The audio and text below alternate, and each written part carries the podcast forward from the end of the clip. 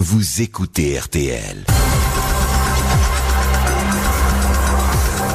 Jusqu'à 15h, Jacques Pradel sur RTL, l'heure du crime. Et bonjour à toutes et à tous, très heureux de vous retrouver. Voici une nouvelle édition de l'heure du crime, une émission préparée par Perrine Suquet et Laure euh, Broulard. C'est Alexandre Caxan qui est aux manettes techniques euh, de l'heure du crime aujourd'hui.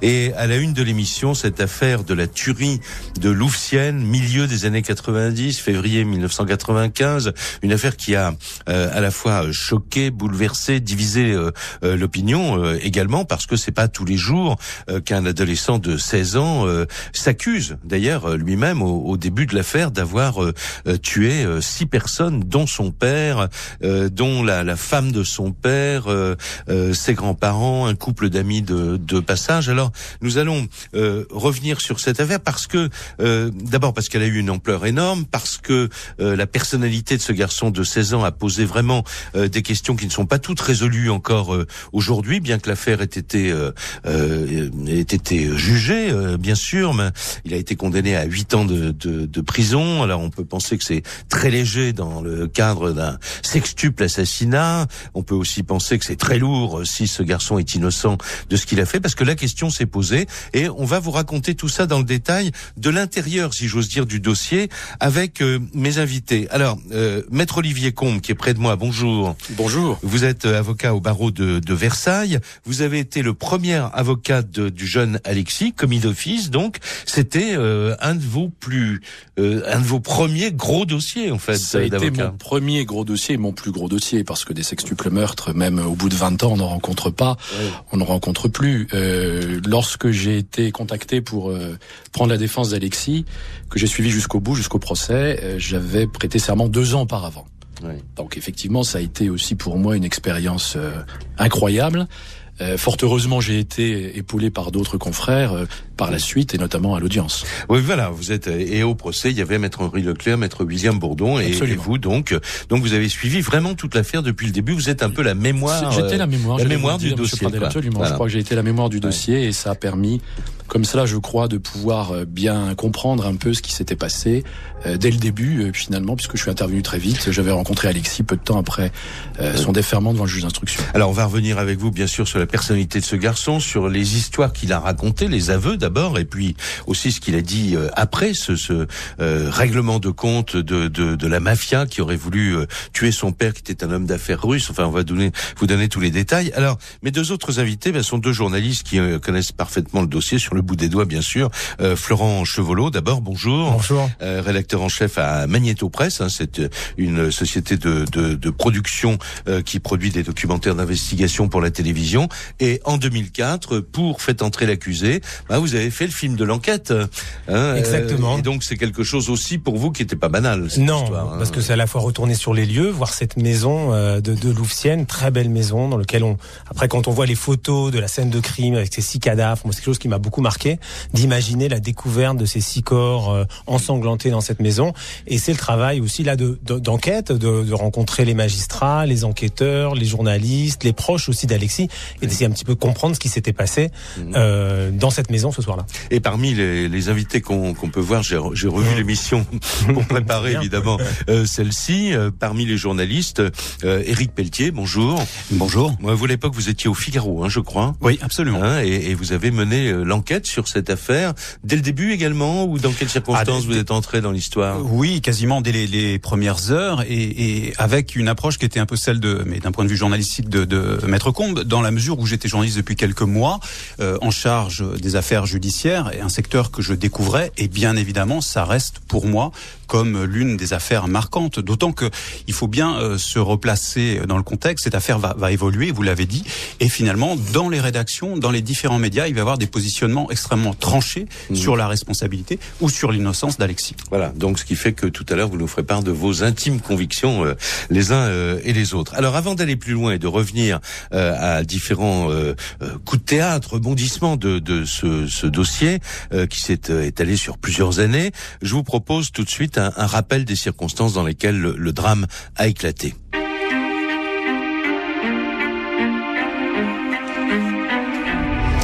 Dans la matinée du lundi 27 février 1995, une dépêche urgente de l'agence France Presse annonce en quelques lignes que dans la nuit précédente, six personnes euh, de nationalité russe ont été tuées par arme à feu dans une luxueuse villa de Louvciennes en bordure de la forêt de Marly dans une banlieue chic des environs de Paris.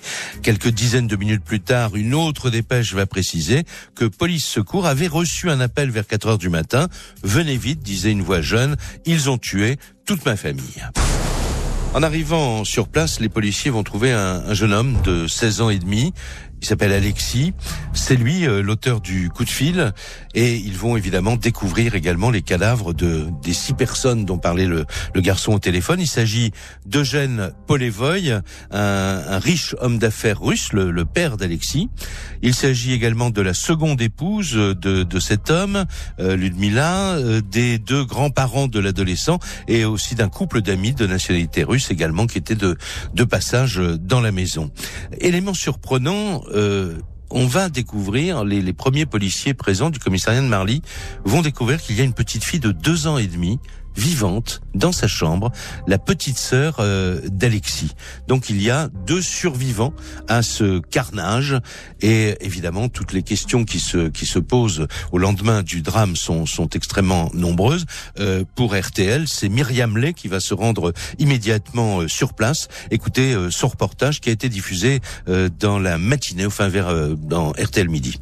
Nous sommes à deux pas du mausolée du maréchal Joffre, une immense bâtisse dont les pierres claires jaillissent de la forêt. Nous sommes sur les hauteurs de Louvciennes, un quartier très résidentiel où l'on ne compte ni les fenêtres sur les façades, ni les éclairs de terrain, dans les jardins des cours de tennis privés, dans les garages de grosses cylindrées.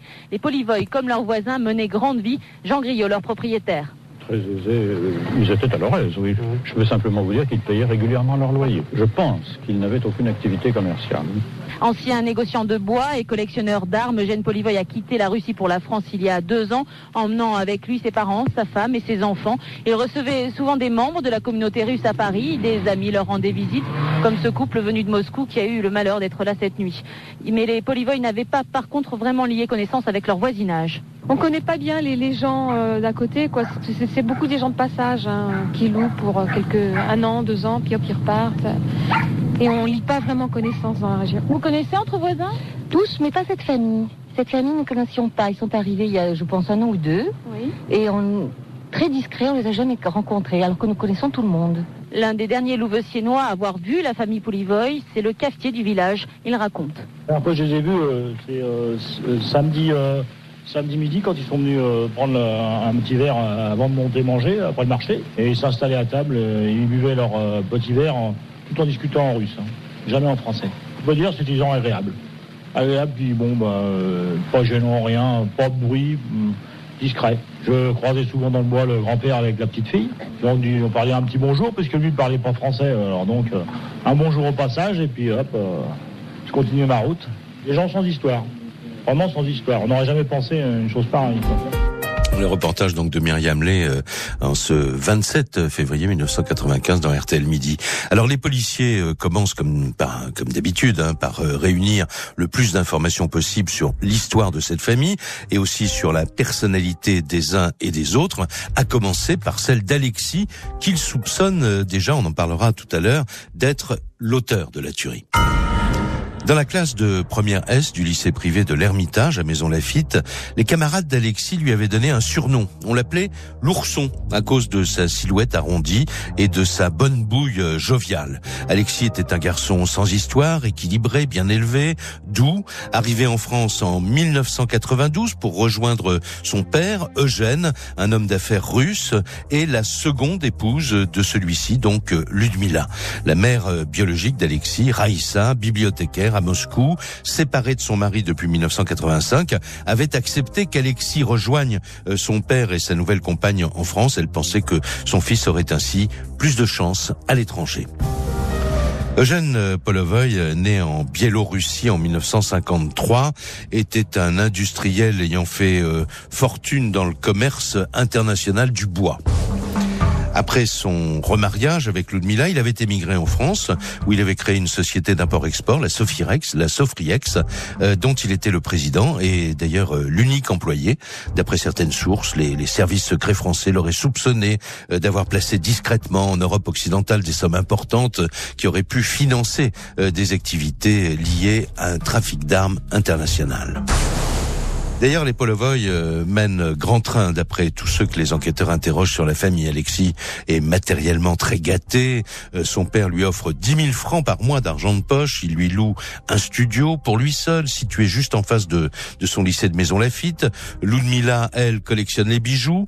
Eugène, euh, c'est les armes, par dizaines. Pistolets en tout genre, fusils d'assaut, kalachnikov, entre autres. Une passion qu'il conduira même à installer un stand de tir dans la cave de sa villa, où il semble vivre replié sur lui-même. Les rares euh, fréquentations du couple se limitent au, milieu des immigrés russes de la capitale. Certains vont témoigner plus tard à mots couverts en disant que Eugène se sentait menacé depuis que lors d'un voyage à Moscou, quelqu'un lui aurait tiré dessus en pleine rue. Pour eux, son ami euh, Slava, un ancien des forces spéciales, lui servait même de garde du corps. Et pour compléter le portrait de Jeanne, il faut aussi dire que beaucoup, beaucoup parlent de lui comme d'un fêtard, d'un alcoolique mégalomane, mais aussi violent, dont les crises de fureur étaient légendaires. Cette fureur va d'ailleurs s'exercer contre Alexis la veille du drame, le samedi 25 février 1995 au soir. Il faut dire que Eugène ne s'embarrasse pas de grands principes pour éduquer son fils, surtout quand il a bu. Euh, pour lui, euh, une volée de ceinturon vaut mieux que de longs discours. Alexis, en, général, d'après les témoignages recueillis, ne prend pas les choses tellement au tragique. Il en plaisante même, paraît-il, souvent avec ses copains de lycée. Mais les relations avec son père se sont peu à peu dégradées depuis le 30 décembre précédent. Alexis, qui était en vacances chez sa mère à Moscou, avait fugué pour rejoindre Paris. Pourquoi? Parce que à Paris, il y avait sa petite amie Yana, la fille du directeur de la compagnie russe Aéroflot en France. Conséquence, Eugène, son père, lui avait retiré sa carte de crédit, il avait exigé qu'il revienne vivre dans la villa familiale, et surtout, surtout, il ne lui donnait l'autorisation de voir sa petite amie qu'au coup par coup.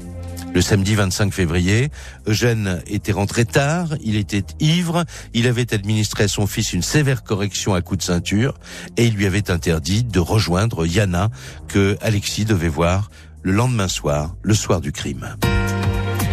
Était-ce suffisant pour provoquer la décision d'Alexis de supprimer ce soir-là son père et, et, tous les témoins présents dans la maison, à l'exception de sa petite sœur Natacha, la seule à qui il vouait euh, une véritable admiration, une véritable passion, était suffisant pour provoquer une telle bouffée de haine, de rage, euh, de froide détermination. Une dispute de trop peut-elle expliquer un tel massacre? C'est ce que nous allons voir dans un instant, après une pause, avec mes invités. RTL, Jacques Pradel, l'heure du crime.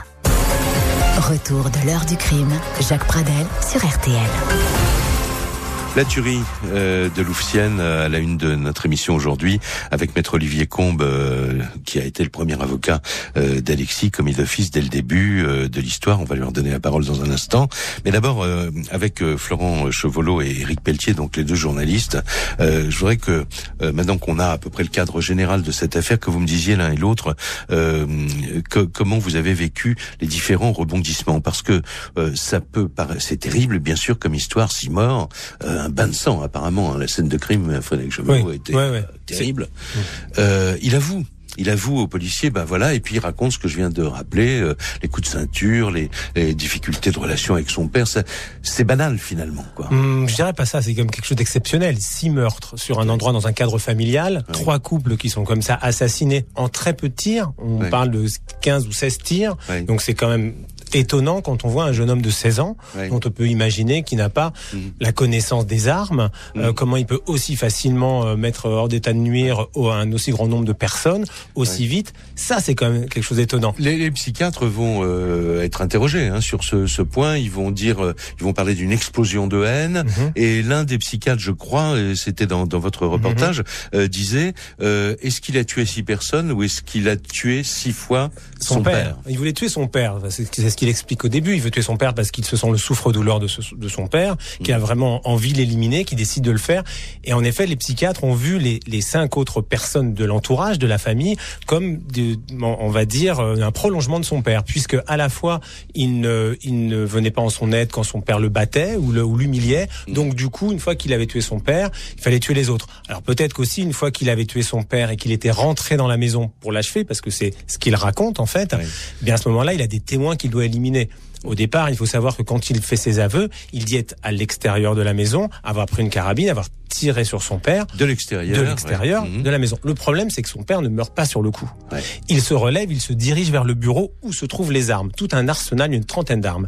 Et donc, à ce moment-là, bah, il rentre dans la maison et dans le couloir, il va l'achever. Et donc, à partir de ce moment-là, bah, il faut tuer tout le monde. En fait, c'est comme ça dans Et un avec premier des temps. qu'il va armes différentes, il y a une carabine, il y a euh, un, euh, un fusil à un coup, enfin ouais, un voilà. pistolet à un coup, une kalachnikov. Il y a trois armes parce que deux armes vont s'enrayer.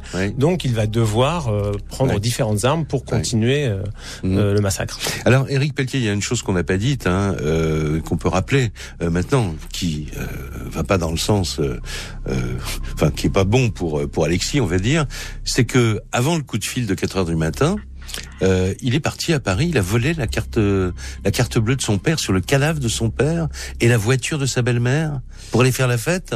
Effectivement, faut, faut, faut rappeler que c'est un adolescent. Hein, il a 16 ans et demi, à peine 17 ans. Il n'a pas le permis de conduire, mais euh, ce qui est certain, parce que là c'est établi par des faits et c'est incontestable, il le reconnaît. euh, il se rend à Paris euh, dans le milieu de la nuit, euh, postérieurement au crime. Euh, il rencontre une prostituée à ce moment-là, avec la, laquelle il passe quelques quelques temps, quelques heures dans une chambre d'hôtel, et il va payer effectivement cette chambre d'hôtel euh, autour carte- de 600 euros avec la carte bleue de son père. Puis il rentre euh, à Louvciennes. Oui. Alors, euh, les, les policiers vont dire il a, il a essayé de se construire un alibi, Frédéric Chabolot, non? Ouais, ouais, tout à fait, parce qu'il présente la, la facturette en fait de la de l'hôtel. Bah, où est-ce que vous étiez? Bah, J'étais dans un hôtel avec une prostituée. Regardez, j'ai la preuve. Et il va même donner le numéro de téléphone de cette prostituée. Euh, mais le problème, c'est que la prostituée, en fait, elle n'avait pas donné son vrai numéro parce qu'elle le trouve un petit peu étrange quand même ce garçon, Ouais, qui lui comportement. Demandait bah, comment on faisait pour appeler la police. Euh. Ils avaient parlé d'un téléfilm ensemble qui s'appelait Frères de sang, qui était passé sur M6 la veille où c'était deux frères qui tuaient leurs parents. Et il avait posé la question à la prostituée. Ils ont été condamnés à combien? Elle le trouvait un peu bizarre. Donc finalement, elle avait donné le lendemain, elle, le lendemain, elle écoute la radio surtout. Elle écoute la radio, elle s'enfuit, elle part en province et les, et les policiers vont mettre plusieurs mois avant de la, de la trouver, Mhm. de la retrouver. Elle va raconter en effet que ce jeune homme euh, est venu dans un bar et, euh, et l'a, l'a payé pour, euh, pour, pour une place dans un hôtel. Et du coup, il avait un alibi en quelque sorte. Alors en- encore un mot avant la, la pause avec maître Olivier Combe. Quand vous voyez euh, Alexis, il a donc avoué, il a dit c'est moi. euh, bon voilà, il a donné les arguments qu'on qu'on vient de, de rappeler. Euh, Qu'est-ce qu'il vous dit? Alors, euh, j'ai envie de dire, pardonnez-moi, mais ce qu'il me dit, euh, ça doit rester entre lui et moi, vous l'imaginez D'accord, non, bien. non, mais moi je, je viens avec mes non, questions, vous venez avec vos réponses. Hein, mais mais ce que je vais, je vais pas Oui. me dérober. Non, je comprends, je comprends. mais Ce qui est certain. Comment il vous apparaît, je veux dire Alors, il m'apparaît d'abord comme euh, un garçon extrêmement calme, euh, totalement pondéré dans ses propos. Euh, D'emblée, je me souviens de la première visite que j'ai pu lui rendre en maison d'arrêt. C'était quelques jours plus tard, c'est le week-end, donc ça doit être euh, probablement quatre ou cinq jours après sa mise en examen. Et j'avais décidé volontairement de ne pas parler des faits avec lui. C'était une prise de contact. Nous avions, et c'est vrai, des aveux circonstanciés sur procès verbal, puisqu'il avait été entendu euh, sur, dans un procès verbal, je crois, qui faisait sept pages pendant quasiment cinq heures, où il avait expliqué ce que vous avez rappelé tout à l'heure. Euh, j'ai été surpris par une chose. D'abord, effectivement, tout le monde le présentait comme un jeune homme russe, et il parlait remarquablement le français. Il s'exprimait très bien en français. Et euh, j'ai été également surpris par l'allure de ce garçon, parce qu'on dit adolescent, euh, pardonnez-moi, j'ai envie de vous dire, c'était un enfant. À 16 ans euh, et demi, euh, on est un enfant. Quand il comparaît devant la cour d'assises, trois ans plus tard, c'est un jeune homme, mais à 16 ans et demi, c'est un enfant. Alors c'est un enfant un peu débonnaire, c'est comme ça en tout cas qu'il est décrit. Euh, on nous le dit et on dit qu'il est sportif. En réalité, ce n'est pas un athlète. Vous l'avez rappelé tout à l'heure, Monsieur Pradel. ouais. Il fait du rugby. On va dire que s'il fait du rugby, il va plutôt jouer dans les premières lignes. Il a un peu d'embonpoint. Cet embonpoint, il va le perdre d'ailleurs en cours de détention. Et je sais que c'est quelque chose qui euh, qui avait été noté parce qu'on l'avait trouvé amaigri lors de son passage devant la cour d'assises. Mais il faut quand même se rappeler euh, le contexte et la personnalité de ce garçon. Je parle de la personnalité physique. Après, je, je le vois comme quelqu'un, comme un enfant extrêmement calme.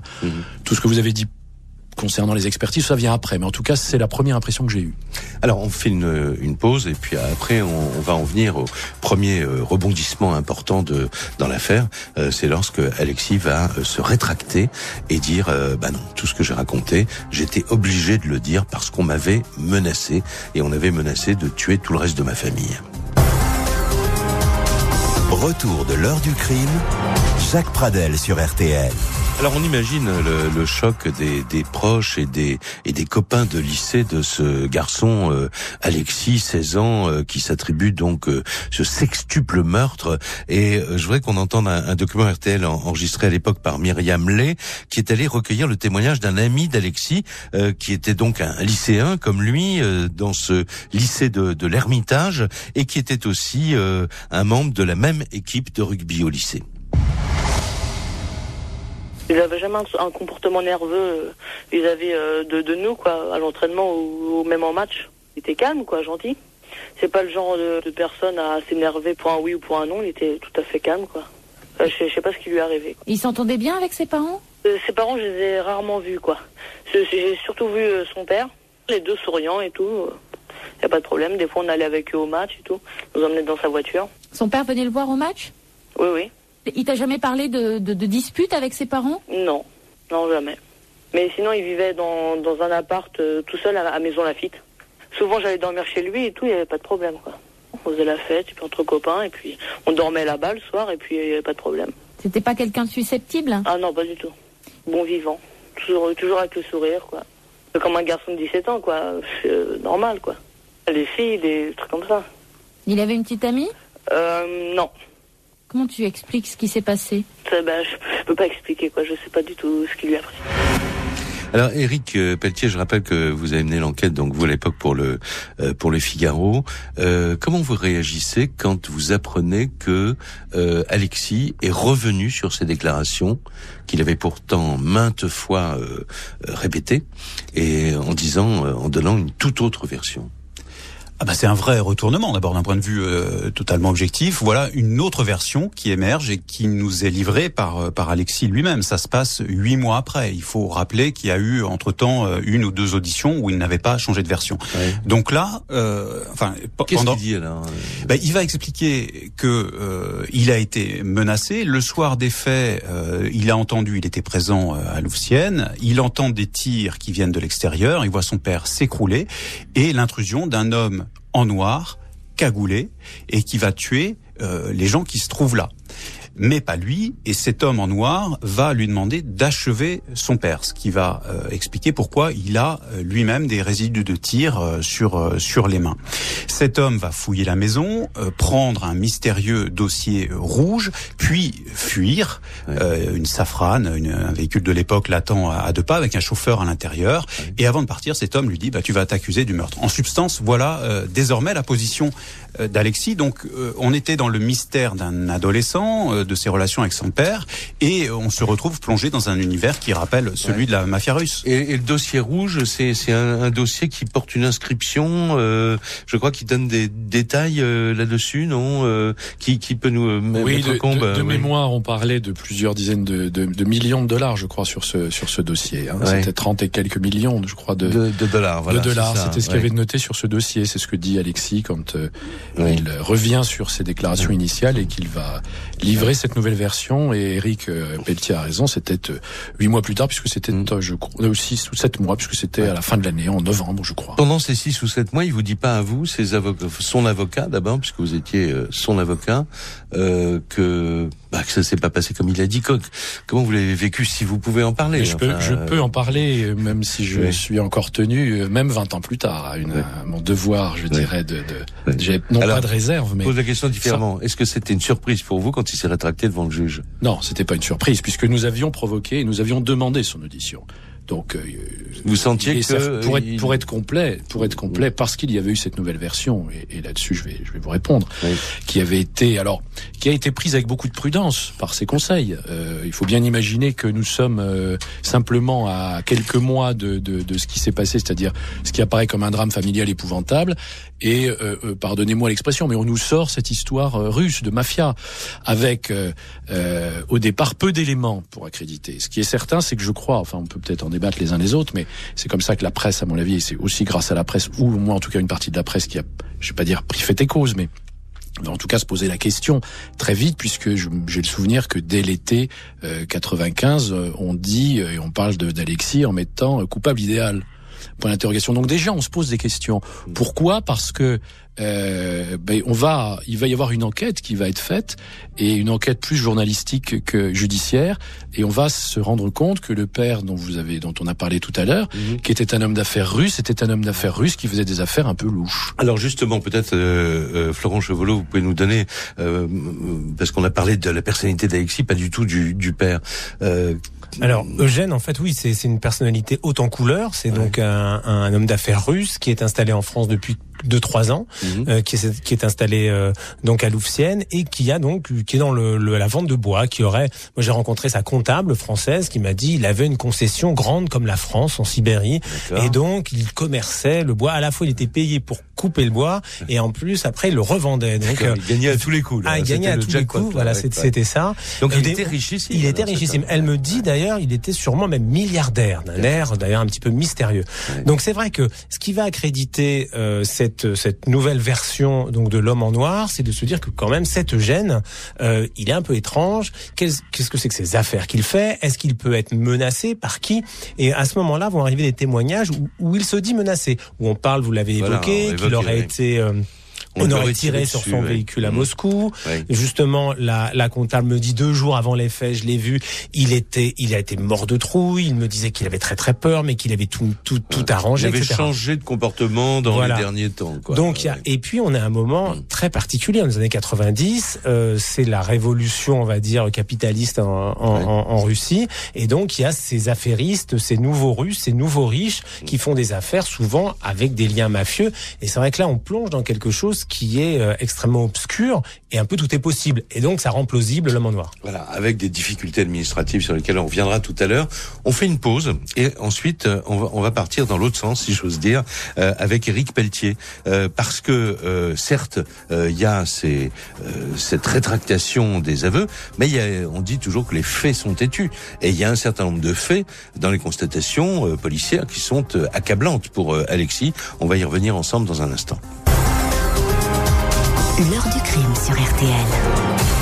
Alors on n'est pas en train de refaire le procès, hein, je- mais euh, c'est vrai que euh, ce qu'on veut faire, c'est revisiter cette affaire euh, euh, par euh, avec les, les principaux acteurs ou ceux qui ont qui, qui ont une connaissance particulière du dossier. C'est le cas évidemment de Maître Olivier Combe, euh, c'est le cas également de Florent Chevelot, donc puisque il a mené l'enquête pour l'émission Faites entrer l'accusé à, à l'époque, et Éric Pelletier donc menait l'enquête lui pour le Figaro. Et dans le film justement que j'ai que j'ai revu de, de Florent Chevelot, euh, vous apportiez un moment, vous demandez votre avis quoi euh, euh, sur cette nouvelle version. Et j'ai eu l'impression en tant que spectateur que vous n'y croyez pas trop. Bah, C'est-à-dire il y a un tableau général qui se dessine avec des éléments venus de Russie, mais il y a aussi des éléments incontournables qui sont euh, de l'ordre des constatations. Euh, on a trouvé des armes, elles ont été utilisées, et les armes qui ont servi à tuer euh, les six personnes à Louvciennes sont des armes qui étaient remisées dans la maison, qui appartenaient au père. Euh, donc on peut se poser la question quand même de savoir si un commando professionnel euh, venu de Russie et appartenant à la mafia euh, n'aurait pas utilisé ses propres armes, d'autant que les armes de la maison se sont euh, se sont enrayées.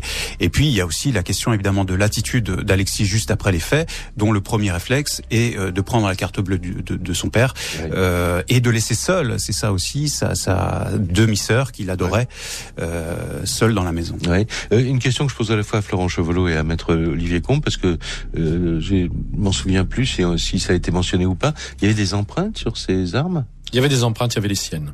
Uniquement les siennes. Il y avait les siennes et puis je- probablement celles du père, Oui, puisque- parce qu'il les avait et manipulées. du grand-père euh, également, et probablement de Slava qui était l'ami présent, enfin ami, euh, Mhm. ami garde du corps. hein. Mais, mais dans son témoignage, il faut, faut euh, dire aussi que euh, l'homme qui est censé avoir fait euh, irruption dans la maison était euh, ganté, cagoulé euh, et dûment Voilà. équipé. D'accord. Et euh, il y a eu d'ailleurs une reconstitution, euh, bon, euh, euh, parce que euh, les le magistrat instructeur voulait savoir si cette version tenait ou pas. On y viendra pardon. On y viendra tout à l'heure. Excusez-moi, hein, c'est les virus qui passent là dans le studio d'RTL.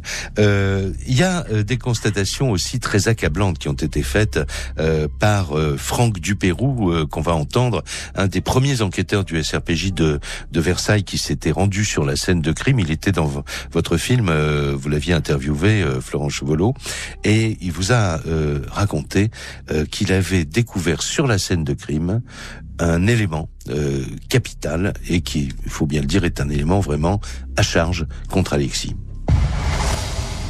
À une trentaine de centimètres du seuil de la porte, nous retrouvons, et je retrouve, une attache de montre. Elle est là devant. Cette porte devait être à l'origine fermée. On a tapé avec quelque chose sur la porte, probablement les pieds, les mains, euh, objets. On, y a laissé des marques et en tapant, euh, l'auteur a brisé son bracelet et sa montre et a perdu cette attache de montre. Nous lui demandons s'il a l'heure, s'il porte une montre à son poignet.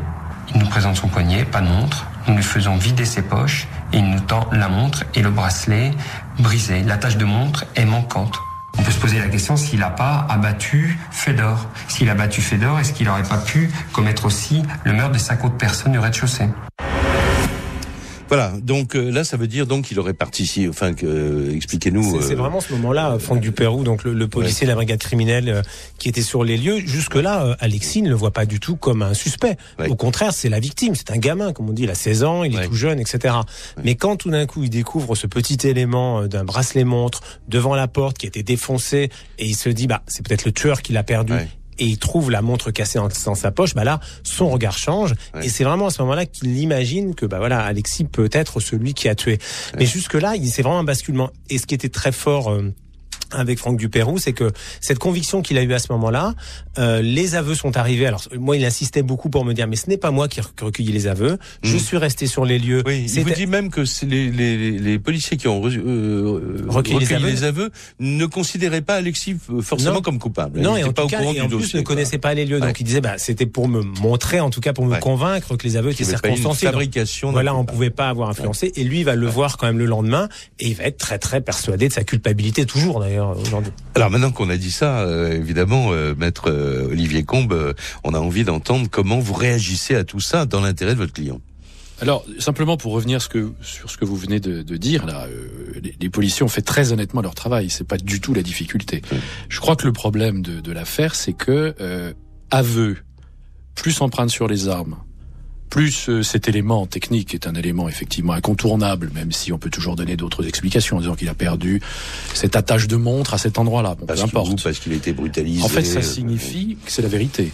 Donc, si vous voulez, le problème, c'est que je, moi, j'ai vécu euh, une espèce de crispation judiciaire, euh, considérant que tout ce qui pouvait euh, dévier de cette thèse selon laquelle il s'agissait d'un drame familial, et notamment cette nouvelle version qui paraissait, allez, on va dire rocambolesque, mais euh, pas plus rocambolesque que le meurtre de six personnes par un gamin de 16 ans, qui, je veux bien, euh, avait déjà euh, utilisé des armes, mais qui se serait comporté en un tireur professionnel ce soir-là, puisque, vous l'avez dit tout à l'heure, Monsieur Pradel, il y a eu euh, 16 tirs, dont 15 étaient mortels, avec euh, des premiers tirs euh, qui atteignaient les, les victimes, puis euh, des, des, des coups de grâce, notamment des, des, des coups de pistolet derrière la tempe ou derrière la nuque, sur la tempe ou derrière la nuque. Donc voilà, Euh, comment je réagis? Bon, on réagit euh, avec cette nouvelle version, et, et ce qui est intéressant, mais on va peut-être développer, c'est que tout va prendre corps par la suite, c'est-à-dire on va d'abord regarder ce qui se passe du côté de la Russie, et puis ensuite on va considérer, on va constater que certes il y a des expertises, mais enfin ces expertises elles sont euh, euh, tout à fait critiquables. Alors justement, pour voir ce qui se passe du côté de la Russie, je vais me donner la parole à Eric Pelletier dans un instant. Mais d'abord, on va entendre ce que disait euh, une, une journaliste, une de nos consoeurs euh, aujourd'hui disparue, euh, Catherine Herel. Catherine Herel était persuadée euh, que, euh, en fait, on n'était pas dans un parricide, mais euh, dans une histoire vraiment ou en tout cas l'entourage russe de, de, de l'une des victimes, le père d'Alexis, avait joué un, un, rôle considérable. Elle avait d'ailleurs publié aux éditions Jean-Claude Lattès son enquête sur l'affaire qu'elle avait intitulée l'affaire Alexis, six meurtres, enquête d'auteur. Et le 5 mars 1998, euh, de mémoire, c'est avant le procès euh, ou, au moment du procès, au moment du procès euh, elle est euh, elle est invitée à RTL dans une émission qui s'appelle RTL 60 minutes pour évoquer justement euh, les zones d'ombre de l'enquête qu'elle évoque dans son livre je raconte l'histoire dans ces deux dimensions, parce que c'est-à-dire dans la dimension française, relation père-fils, et dans sa dimension russe, c'est-à-dire les relations d'affaires extrêmement troubles autour du père, dans une période elle-même extrêmement trouble en Russie. Mais on juge un parricide, mais faut-il ou non éloigner quand même les ombres de la mafia russe? Je ne parlerai pas de mafia russe, je parlerai de règlements de comptes commerciaux. Tout l'entourage, et pas seulement sa mère, puisqu'on peut bien comprendre que sa mère le dise, mais tout l'entourage, les partenaires en affaires du père, les, hommes d'affaires qui connaissent le, mode de relation commerciale qu'on peut avoir avec la Russie, euh, disent que euh, il n'y a pas dans ces années-là d'autre mode de, de règlement des conflits commerciaux que le flingue, pour le dire un peu trivialement.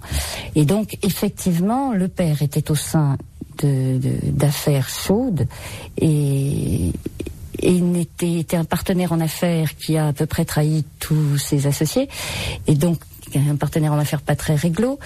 Et euh, oui, il est possible, et tout, tous les tous les Russes de Paris, tous les proches du père disent il a été victime de sa propre turpitude. et, l'oncle d'Alexis, qui avait repris les affaires de son père, a été tué euh, un an après.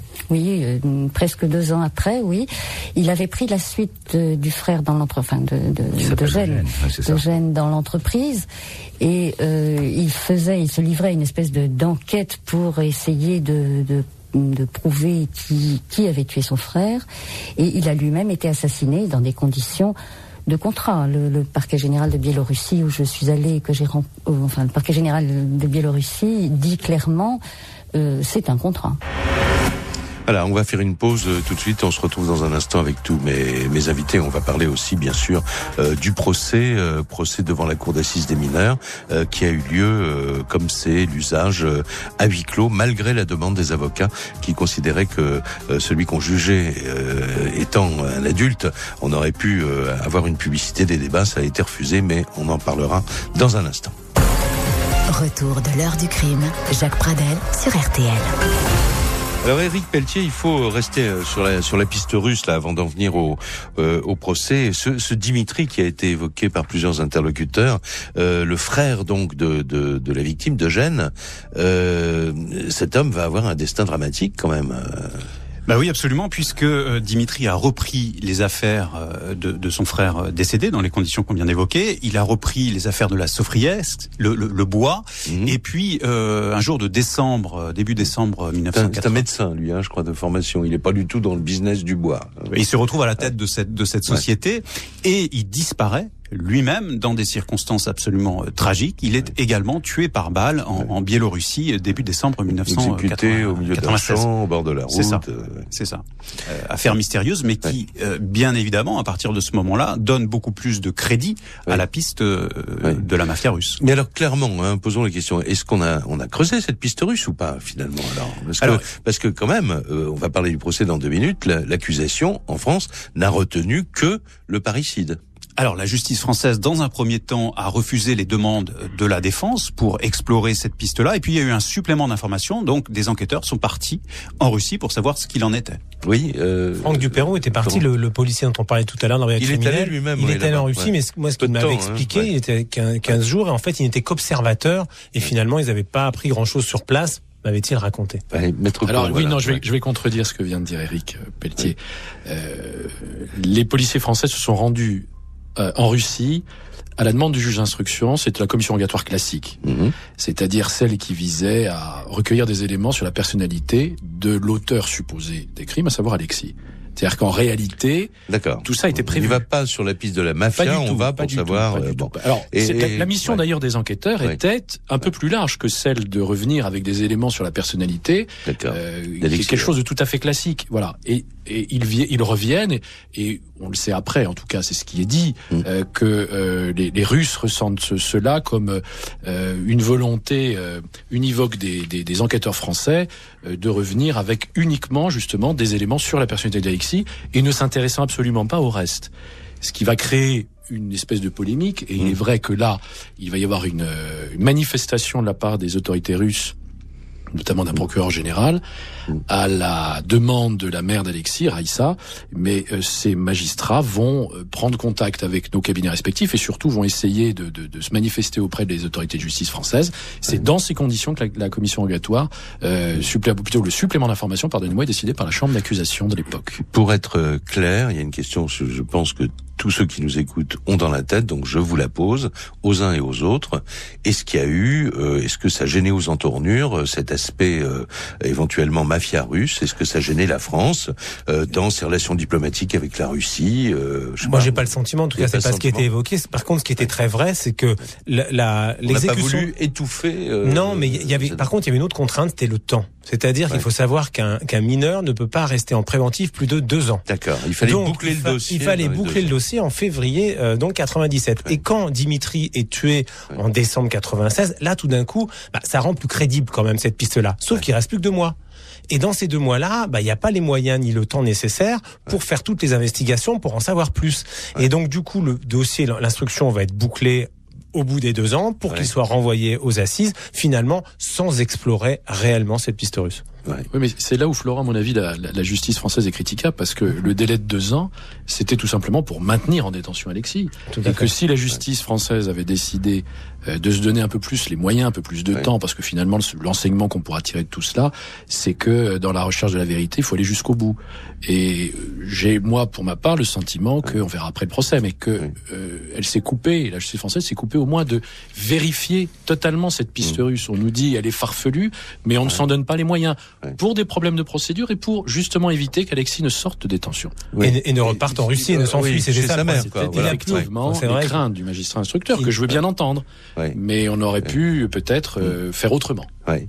Éric Pelletier, vous avez continué euh, à suivre l'affaire jusqu'au procès, parce que le procès, la presse n'était pas invitée. Hein, euh, Bah, C'était un moment très particulier. Elle n'était pas invitée dans la mesure où c'était un huis clos, puisque euh, les faits ont été commis alors que l'accusé était mineur.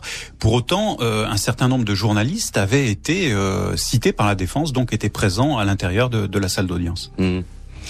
Bon, alors euh, le procès, euh, vous y étiez, vous y étiez en compagnie de euh, maître Henri Leclerc Et William euh, Bourdon. euh, William Bourdon. Il apparaît comment, euh, Alexis euh, Alexis, euh, j'ai envie de vous dire, si ce n'est les changements physiques dont je parlais tout Ouais. à l'heure, Mais il reste sur Là, sa il reste position. sur sa position. C'est ce qui très calmement, passé. très Mhm. posément, avec euh, Oui. Une, une narration, euh, j'allais dire, supplémentaire de ce qu'il avait déjà dit dès le mois de novembre 1995. Ouais. On est deux ans et demi après. Ouais. Il reste sur cette position et euh, pendant l'audience, évidemment, le travail de, de, de la défense sera de d'essayer de trouver des failles dans ce dossier. Il y en a quand même de Qu'est-ce qu'il risque? Il risque 20 ans de prison? Il risquait 20 ans. D'ailleurs, c'est ce qui a été demandé par l'avocat général. par l'avocat général. Elle a considéré que l'excuse de minorité pouvait être retenue et donc Oui. le maximum de la de la peine encourue étant 20 ans. Oui. Elle a demandé, j'ai presque envie de dire logiquement. Oui. Et vous, votre travail, c'est quoi à ce moment-là de... Mais- Parce qu'il y a des failles dans le dossier, donc c'est de les pointer. Oui, alors le travail a commencé avant. Mm. Quand je vous dis expliqué, quand je vous disais tout à l'heure que la thèse de la mafia russe avait pris euh, corps avec les développements euh, dont Eric a parlé tout à l'heure, notamment la mort de Dimitri. Moi, je vais juste se dire un mot. Il y avait la mort de Dimitri, c'est une chose, Mm. mais il faut quand même savoir que, euh, et vous l'avez dit, je crois, euh, Monsieur Pradel tout à l'heure, qu'il y a deux des associés qui avaient été spoliés. Euh, il- donc voilà, c'est quelqu'un qui faisait, et je parle de Gênes, qui faisait des affaires d'une manière extrêmement euh, louche. Oui, absolument. oui. Et on entendait Catherine ça, voilà, qui expliquait que tout ça se terminait euh, généralement à coup de feu. Je voudrais simplement rappeler qu'un des associés était un, ancien colonel du KGB et qu'un autre des associés qui s'appelait Shaitanov, Mm. en 95, en juillet 95, il meurt mystérieusement en buvant son thé. Bon, Déjà. Voilà. Alors il n'y avait pas que Dimitri, il y a eu Ouais. pas mal de, choses. Ce qu'on qui peut en tirer jeté- comme conclusion, c'est que beaucoup de gens souhaitaient, pouvaient souhaiter la, euh, la mort Manifestement, de, de, de Jeanne. manifestement. Ouais. Avec avec plusieurs tentatives de, de, de, de, de lui donner la mort. Ouais. Vous l'avez dit une fois à, Oui, Moscou. absolument. ouais. Et puis même, il avait expliqué à tout son entourage qu'il se sentait extrêmement menacé. Il avait été pourchassé d'ailleurs en Ouais, voiture. ce qu'a confirmé dans, dans le film de Florent euh, Chevolot, la, la comptable, hein, que vous avez longuement interviewé. euh, Éric Pelletier, euh, là il nous reste deux minutes, donc euh, il faut parler du verdict. Ce verdict, euh, il vous a surpris? Huit ans de, de Oui, réclusion. oui, oui, il m'a surpris. Euh, je me souviens, euh, on est tous été un peu sonnés, nous les observateurs. Euh, C'était tout l'un ou tout l'autre pour nous. On imaginait soit que l'innocence soit reconnue, auquel cas il fallait un acquittement, enfin dans la logique des choses, ou bien euh, un- une sanction lourde puisque l'avocat général avait requis euh, 20 ans. Et on a 8 ans euh, pour 6 morts. Donc c'est assez euh, C'est beaucoup, c'est beaucoup s'il est innocent et c'est très peu s'il est coupable. Non, enfin. euh, La, la ce presse avait, dit. la hein, presse euh, ouais. Alexis a été condamné au bénéfice du doute.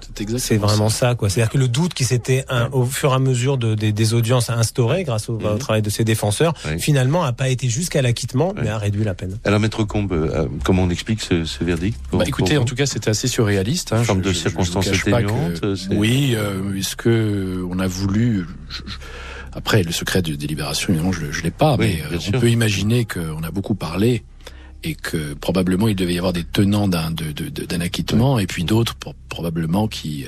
Alors, est-ce que c'est une synthèse de tout cela qui a permis cette, cette peine euh, qui après s'est imposée à nous parce que j'avais envie de dire tout à l'heure, elle est, vous parliez de, de, de, de 8 années, c'est, j'allais dire, c'est insupportable pour un, pour un innocent. Vous allez dire, il n'a pas fait appel.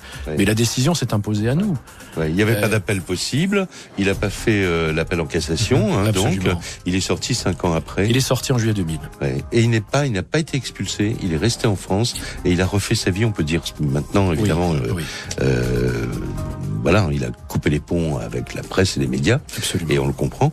Euh, mais il vit donc en tant que citoyen maintenant euh, français. Écoutez, ou- a priori, avec les dernières informations que j'ai, oui, mais elles sont un peu anciennes. En fait, j'ai revu Alexis euh, quelque temps et jusqu'au milieu des années 2000.